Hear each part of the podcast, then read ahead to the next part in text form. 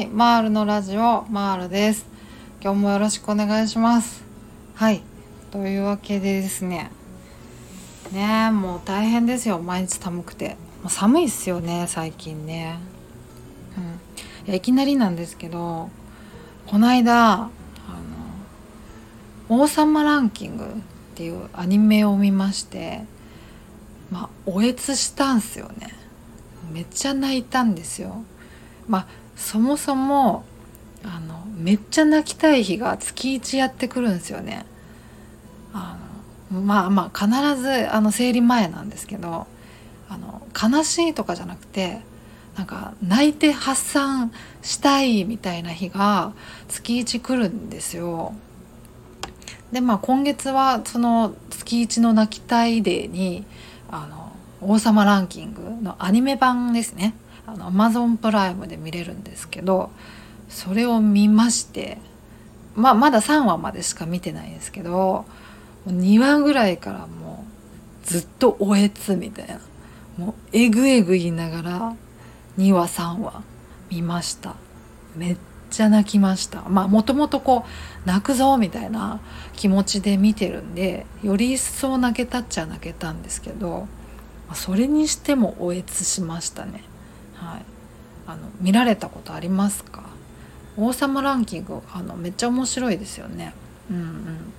あの漫画版もね読んだことあるんですけどアニメ版は今回初めて見て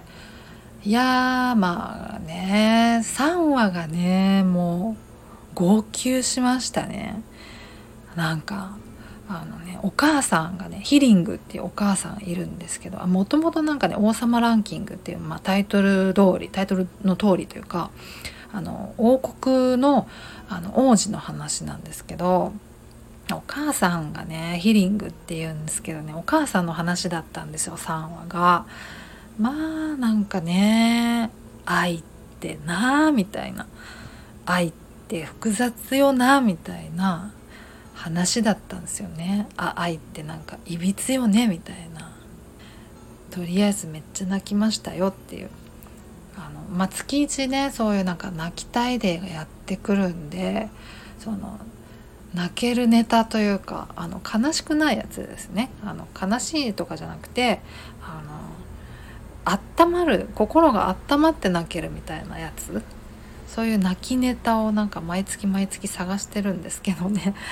はい。まあ、今月はそれであの王様ランキングでおえつしましたっていう。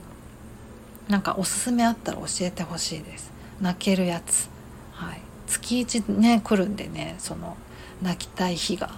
来ないですか？そういう日。なんかねあるんすよ。ね。まあそんな話は置いといて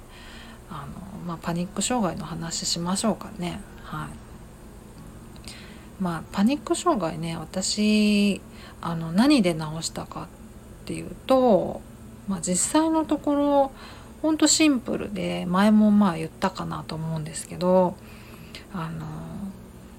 まあ、呼吸法と、まあ、認知行動療法、まあ、これだけで治したっちゃ治したんですよね。でお薬とかはあの、まあ、一応ねあの豚腹薬あのアルプラゾラムを最初に処方してもらったんですけど、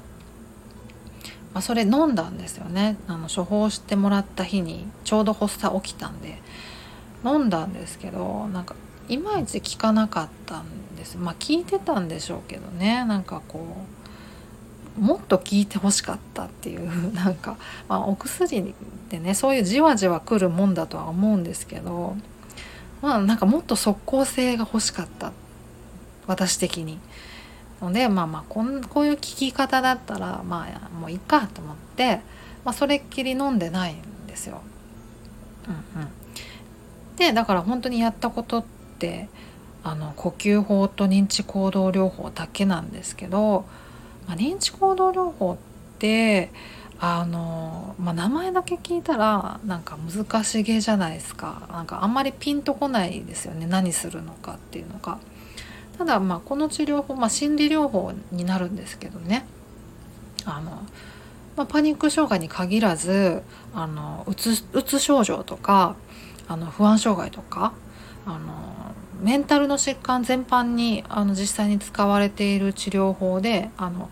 まあ、かなりメジャーな治療法だとは思います。あの推奨されている治療法だと思います、はい、あの実際にその薬物療法と同等、まあ、あるいはそのそれ以上の効果があるっていうふうに認められている治療法なのであのそうおすすめですよね。うん、私もそのメンタルクリニックの先生におすすめされて認知行動療法を始めたんですよね。ただそのメンタルクリニックであの指導を受けてやったっていうわけじゃなくてあのメンタルクリニックの先生があの本を勧めてくれて認知行動療法のやり方みたいな本をあの勧めてくれてその勧めてくれた本を、まあ、読んで、まあ、独学でやってでやってたら治ったみたいな感じなんで、まあ、それぐらいなんか自分でなんか素人が私みたいにこう市販の本を買って読んでやってそれで効果が出るぐらいあの、まあ、ちゃんと体系化されたあの治療法ではあるんですよね。うんあのだからですねあの本買って読むってすごいおすすめですよ。うん、私がちなみに買った本おすすめされて買った本がえっ、ー、とねあの不安障害の認知行動療法1っていうパニック障害と広場恐怖患者さん向けマニュアルっていう本なんですけど、えっ、ー、と、清和書店から出てるやつ。1000円。定価1000円。プラス税。でなんか結構ね薄い本です。あのもう厚さ的には 1, 1センチもないぐらいの薄薄い本なんですけど、まあ、これにあのパニック障害とはみたいなことからあのどういう仕組みであの発作が起きるのかとかで実際こうどうやったら治るのかっていう、まあ、認知行動療法のやり方とかが書いてあるんですけどで、まあ、ここに呼吸法のやり方とかも書いてあったんですね。でまあ書いてある通りにやってやってるうちにまあ治ったっていうそんな感じなんですよ。だからまあほんとやったことといえばそれだけなんでなんか本当にねシンプルなんですよね。うんうん、で、まあ、具体的にねなんかどういうものなのかっていうとまあ結局そのパニック障害自体があの脳の勘違いなんですよね。あの脳があの危険でも何でもないこうシチュエーションのことを危険だぞみたいな危ないぞ命の危機だぞみたいな感じであの勘違いしちゃってるんでその勘違いをいやいやいや安全ですよみたいな感じであの教えてあげて覚え直してもらうっていう、まあ、そういう作業が必要なんですけどそういうその作業が、まあ、いわゆる認知行動療法なんですよね。で具体的に何するかっていうと、まあ、教えてあげないといけないんで、まあ、実際にその不安とか恐怖とかを感じるようなシチュエーションにあえてまチャレンジしてで実際にはあの、まあ、死ぬこともなければ、まあ、あの心臓発作を起こすようなこともないしもう何も危険なことないですよみたいなことをあの何度も何度も実際に体感してで体感することであの脳があ安全なんだっていうのをあの改めて覚え直してくれるっていう感じなんですよね。うんうんだから私もあの私はあの一番最初に発作を起こしたのがあの電車の中だったんですよ。だからまあ特にまあ電車とかあの乗り物全般があの、まあ、特に苦手だったんですけどなんであの、まあ、苦手なやつって波及していくんですよねあの最初は乗り物だけだったんですけど、まあ、それをなんかこう避け続けるうちにあのどんどんどんどん苦手なシチュエーションが広がってきて最終的にはもうなんか家の中でも発作を起こすようになっちゃったんであの外にも出られなくなっちゃったんですけどまあそういう感じだったんであのもうちょっとずつですねもうなんかできることからあの始めていくしかないんですけどね。あのまああの最初はもう外にも出るのが怖かったんでなんでまあ外にちょっとあのお散歩に10分出てみるみたいなそういうとこから始めてちょっとずつちょっとずつこう行動範囲を広げていったような感じなんですよ。まあ、それがまあ認知行動療法なんでまあなんかこうしてだからあの考えてみるとすごいシンプルですよね。なんかそのできる範囲でやれることをやっていくみたいなことなんで、うん、まあでもそうやっていったら治ったんであのすごいなんかシンプルではあるけどあのすごい効果は高い治療法だと思います。はい、でなんか脳ってねあの脳が学習するあの仕組みってあのやっぱ常に同じプロセスをたどるものなんですよ。でまあ昔あの例えばそのあの九九を覚えたりとかあの漢字を覚えたりとかしたじゃないですか。でその時になんかどうやって覚えたかって言ったらあの九九をこう何度も何度もこう復唱したりとか漢字をこう何度も何度も書き取りしたりとかそういうふうにしてこう何度も何度もこう繰り返してあの覚えていったじゃないですか。で脳ってそういうふうにあの何度も何度も繰り返すことで覚えていくものなんであの認知行動療法も同じであのその何度も何度もねあのあの大丈夫なんだよっていう安全なんだっていうのを実際に体感することでその自分がこう恐怖を感じるようなシチュエーションをあの恐怖を感じる必要はないんだよっていうあの改めて覚え直していってくれるんですよね。うん、だからこう何度も何度もあの苦手なシチュエーションにあのチャレンジするっていうそれがまあ大事になってくるんですけど、まあ、実際に私も何度も何度もやりましたしね。何度も何度もやったっていうかまあ本当に最初は家から出るのも怖かったからあの散歩から始めてっていう感じだったんですけど本当にできるところからあのステップアップしていくっていう感じでやっていきましたね。うん、いろいろなんか難しいですよね。やっぱ怖いシチュエーションとか不安なシチュエーションにトライするわけなんでやっぱりねあの気合はいりますよね。うん、あのたかだかお散歩とはいえ